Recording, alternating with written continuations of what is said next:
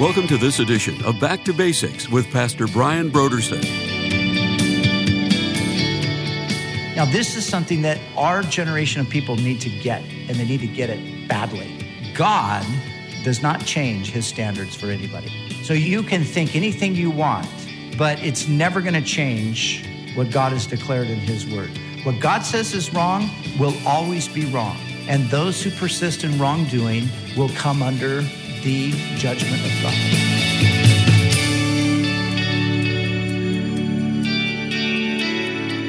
Today on Back to Basics, Pastor Brian continues his study in the book of Ephesians. Join us as Pastor Brian concludes his teaching on Ephesians, chapter 2, verses 1 through 3, in a message titled Dead in Trespasses and Sins.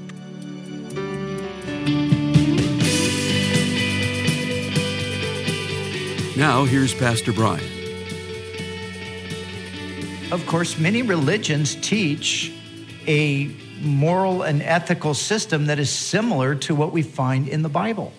But the rub, the, the real conflict occurs when you get down to things like this, when you get down to the issue of sin and everyone being a sinner and everyone being desperately in need of the grace of God and no one being able to save themselves through their morality or through their good works, that's where you find the conflict.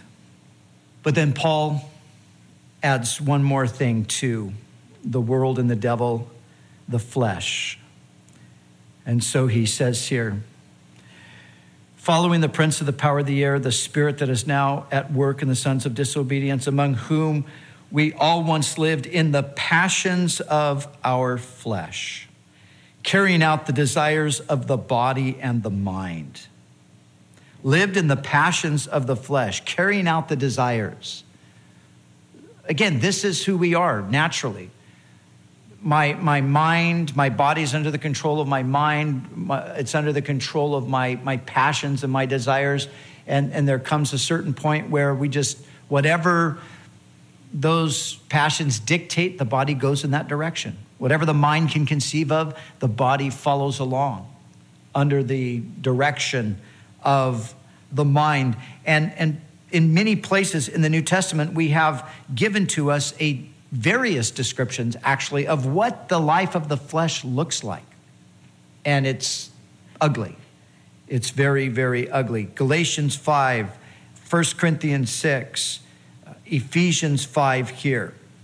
We have these, these pictures to us, uh, given to us, of the life of the flesh. What is it like? Well, sexual immorality is at the top of the list. Sexual immorality. And when I say at the top of the list, not meaning it's the it's the, the worst of things. It just generally is finds itself up there at the top. There, there's no one, it's, it's not, they're never laid out in the degree of the sin, like the worst at the top, and then you get down.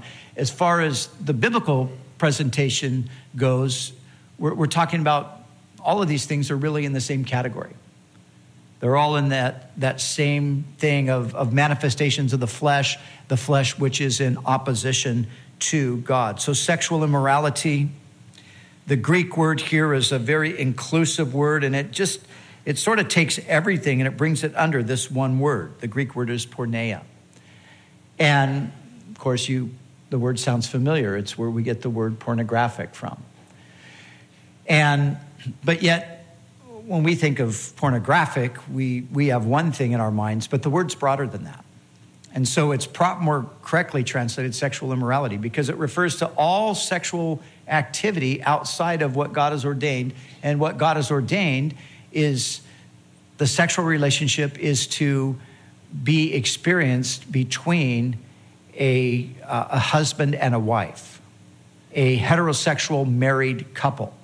But outside of that, anywhere outside of that, you come into the realm of sexual immorality. So the flesh, sexual immorality, impurity. The word impurity here has a sexual connotation to it. And then in Galatians, the word that Paul uses in the Greek is translated into English by the word debauchery. Debauchery.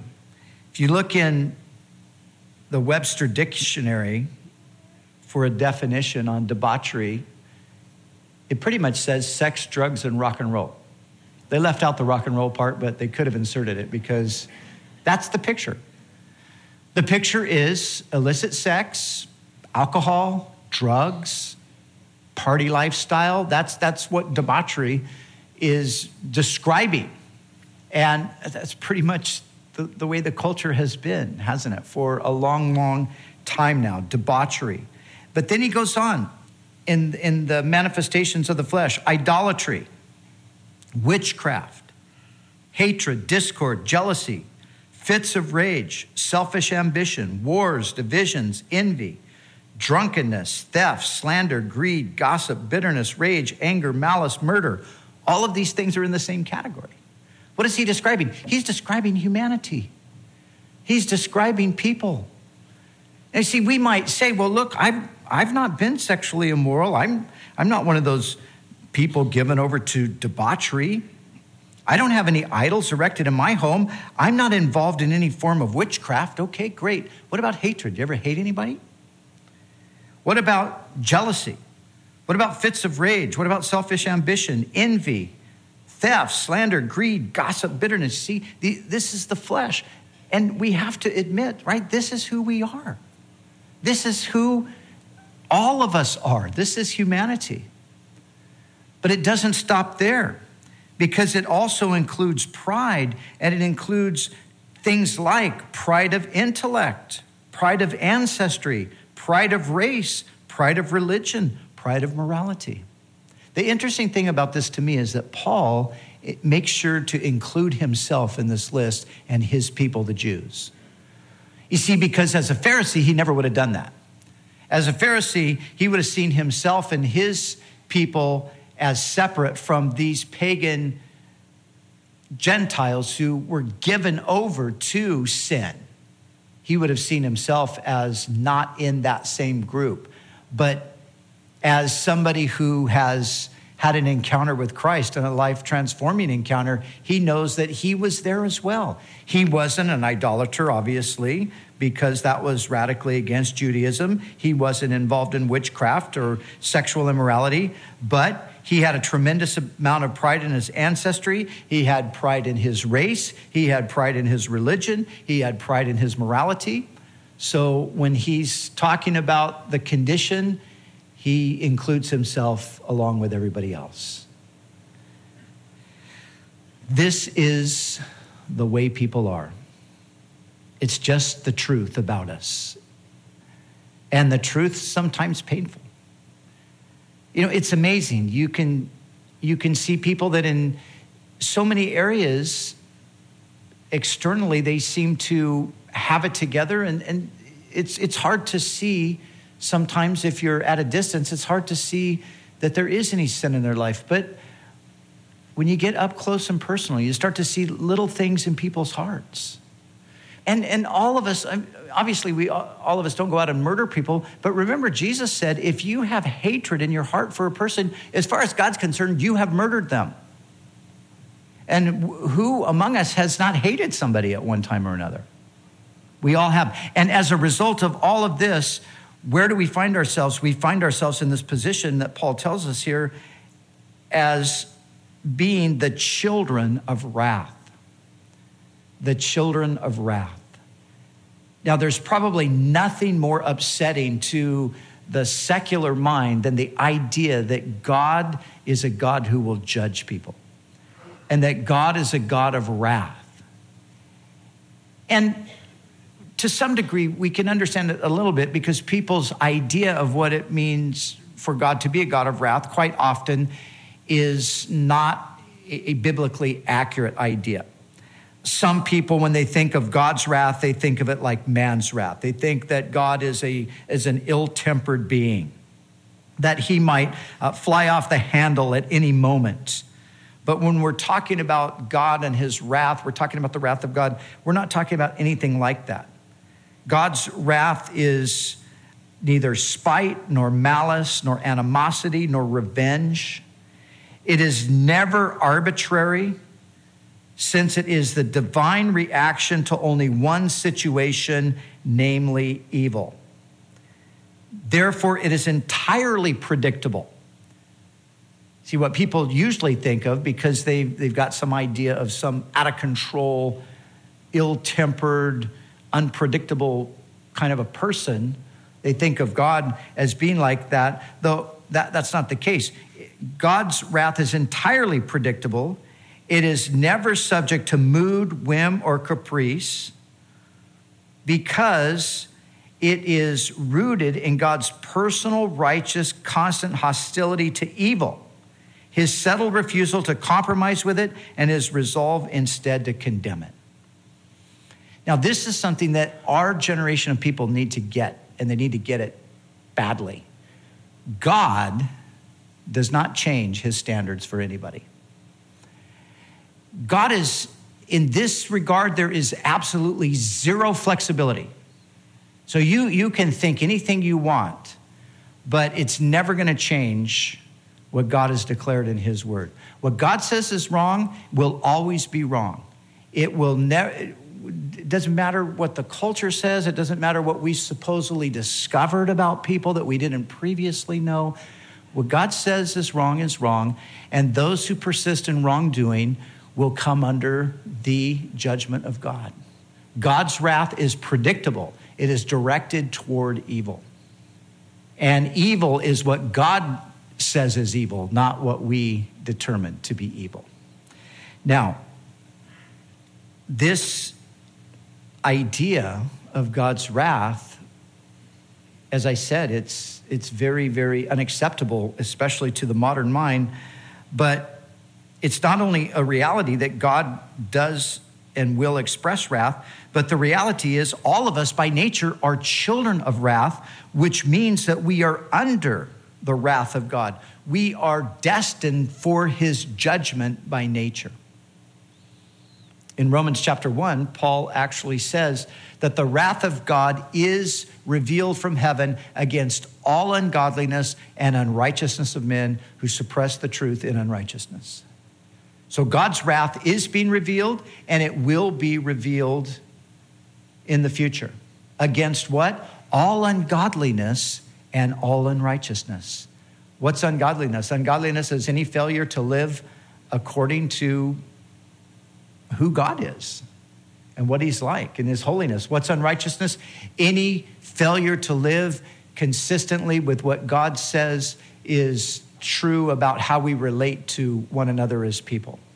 So his wrath is against all ungodliness and all unrighteousness of men who suppress the truth. You see, this is what we do we suppress the truth.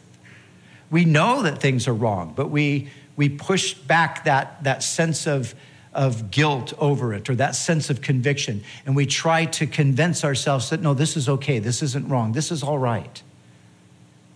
But God's wrath is revealed against that. Now, again, we're all in the same predicament. Remember Paul's point here. Paul's point here isn't so much to talk about this as to use this as the backdrop for talking about God's grace. But he wants us to understand our true condition of where we were. I, I, think of how God reminded the children of Israel many centuries after he had originally brought them out of Egypt. But he painted a picture through the prophet Ezekiel, and he said, When, when I found you, you were like a a miscarried child, an aborted child on the side of the road, wallowing in your own blood and ready to expire. And I took you and I cleansed you and I wrapped you up and cared for you and nurtured you and blessed you and brought you to this place. And then, of course, with the nation, they revolted against him and he was building his case there. But that's the same with us. That's where we are and the marvel of it all is Paul, having described our condition, he then adds these words, but God. But God. Now think of it. Put yourself in a place, if you can, of trying to express your love and concern and care for, for somebody who is completely resisting that revolting against it, rebelling against it, spitting in your face, cussing at you, get away from me, running from you, hiding from you, slandering you. That's us, that's humanity. That's what we're doing to God. So the world is doing to God. But what is God doing? God is pursuing. He doesn't stop pursuing. That's the amazing thing. But God. This is who we are this dark, bleak, wretched picture, but God who is great in mercy because of his great love with which he loved us. Even when we were in that state, even when we were in that state, he didn't leave us alone. We were saying, Leave me alone. Quit bothering me, God. I don't want to have anything to do with you. I don't care about your commandments. Oh, how many people have been in that very place? But he wouldn't leave them alone. He wouldn't leave you alone. He was there persisting. He sought us when we were fleeing, when we were hiding. He allowed us to see our true state. He broke through, He unsettled our souls. He showed us our true condition. You know, the problem is this is this is who we are. We've been looking at it, reading it, but the problem is we don't see it ourselves, do we? Isn't it funny how we can see things in other people that we cannot see in ourselves? We, we can look at certain people and just, oh, that is so bad. I can't believe they behave like that. I can't believe they talk to people like that. And, and then come to find out, we do the same thing, but we don't see it. That's just the way it is. We, we have a blindness to our own condition. But God, in His patience, instead of judging us, instead of pouring His wrath upon us, what does He do? He works on us to, to get us to see our true state. He unsettles our souls. We start to, to feel that something isn't right. We start to get little glimpses of our, our desperate need for being rescued, for being delivered. He woos us with his love. Again, think about it on a human level. Somebody who who just continues to love you despite all of your efforts to do everything you can to, to just stop loving me, stop pursuing me, stop trying to help me.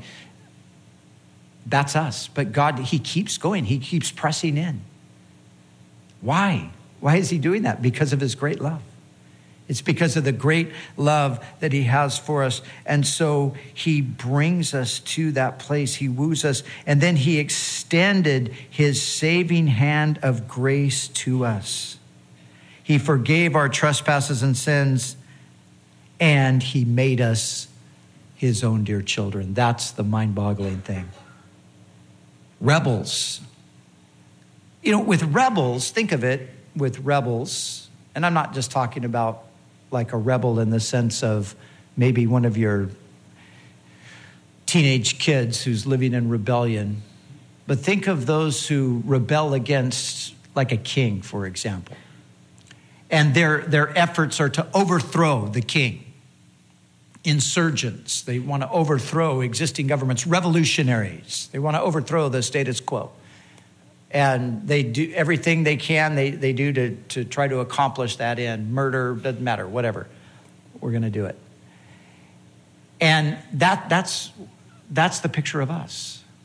Now you could understand if a king says okay the, the rebels we've we've talked some sense into them they're no longer going to revolt and we're going to forgive their former rebellion and we're going to allow them certain privileges of the kingdom and so forth. And okay, that's the end of that. Okay, well, that would be one thing, and that would be pretty amazing in and of itself. But let's just say the king says, well, the rebels, you know, I actually, let's bring them into the family. Let's make them part of the family. Let's sit them down at the dinner table with us. Let's share the inheritance. Let's share the wealth. Let's give them, all, let's give them the kingdom to enjoy with us. Well, that's something you, that you would never see. But that's what God's done. That's what God's done. We who were at one time enemies, Now, listen, in our present cultural situation, we have such a victim mentality in our culture that even people in churches, instead of seeing themselves as, as they really were, they see themselves more as victims of the devil and sin. No, listen, we were com- complicit with the devil. We were not simply victims, we were enemies and alienated from God by our wicked works. But what has He done? He's not only forgiven us, but He's made us His dear children. That is the astounding thing.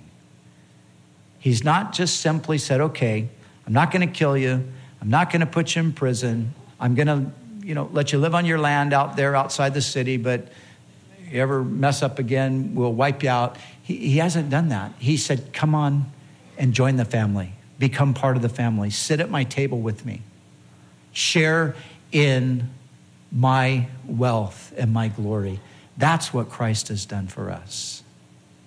He's taken us from being rebels and He's made us His dear children. And He's done it all through His love. He persevered. He kept the pressure on, that pressure born out of His love for us.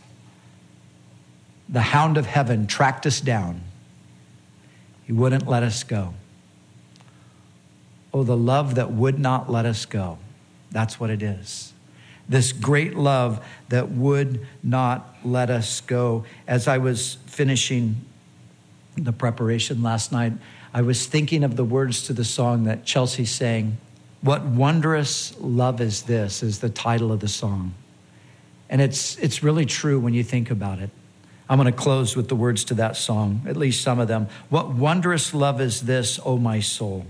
What wondrous love is this, O my soul? What wondrous love is this that caused the Lord of bliss to bear the dreadful curse for my soul, for my soul, to bear the dreadful curse for my soul. That's what he did. He bore the curse for us. What wondrous love. But then it goes on. When I was sinking down, sinking down, when I was sinking down, when I was sinking down beneath God's righteous frown, that was us, children of wrath sinking down into the pit. Under his righteous frown, Christ laid aside his crown for my soul, for my soul. Christ laid aside his crown for my soul. And then the last stanza, and when from death I'm free, I'll sing on, I'll sing on. And when from death I'm free, I'll sing on. And when from death I'm free, I'll sing his love for me. And through eternity, I'll sing on, I'll sing on, and through eternity, I'll sing on. We can sing on because we've been made free. We're free from death. You who were dead, we who were dead in trespasses and sins, he has made alive together with Christ. So you see, Paul's whole objective here is to get us to see how amazing God's love is for us. That we would then give the only reasonable response of just living a life of absolute praise and thankfulness and dedication, all born out of love for the one who loved us first. God help us to get it and to respond to it.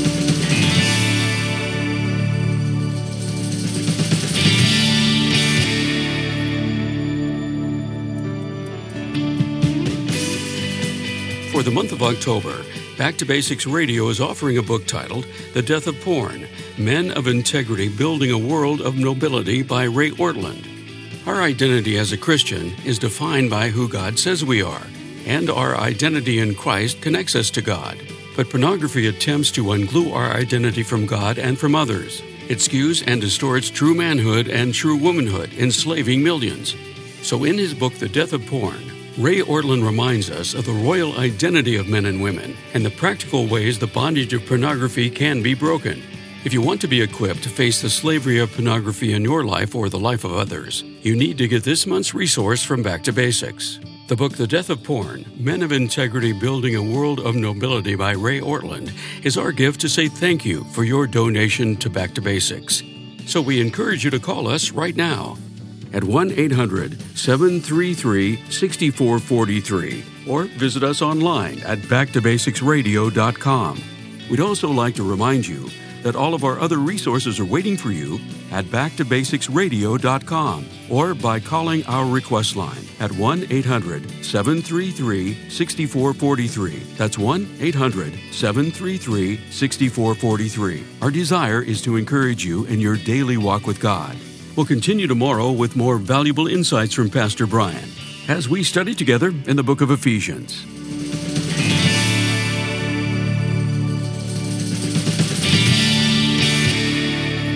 Back to Basics is the preaching and teaching ministry of Calvary Chapel, Costa Mesa, California.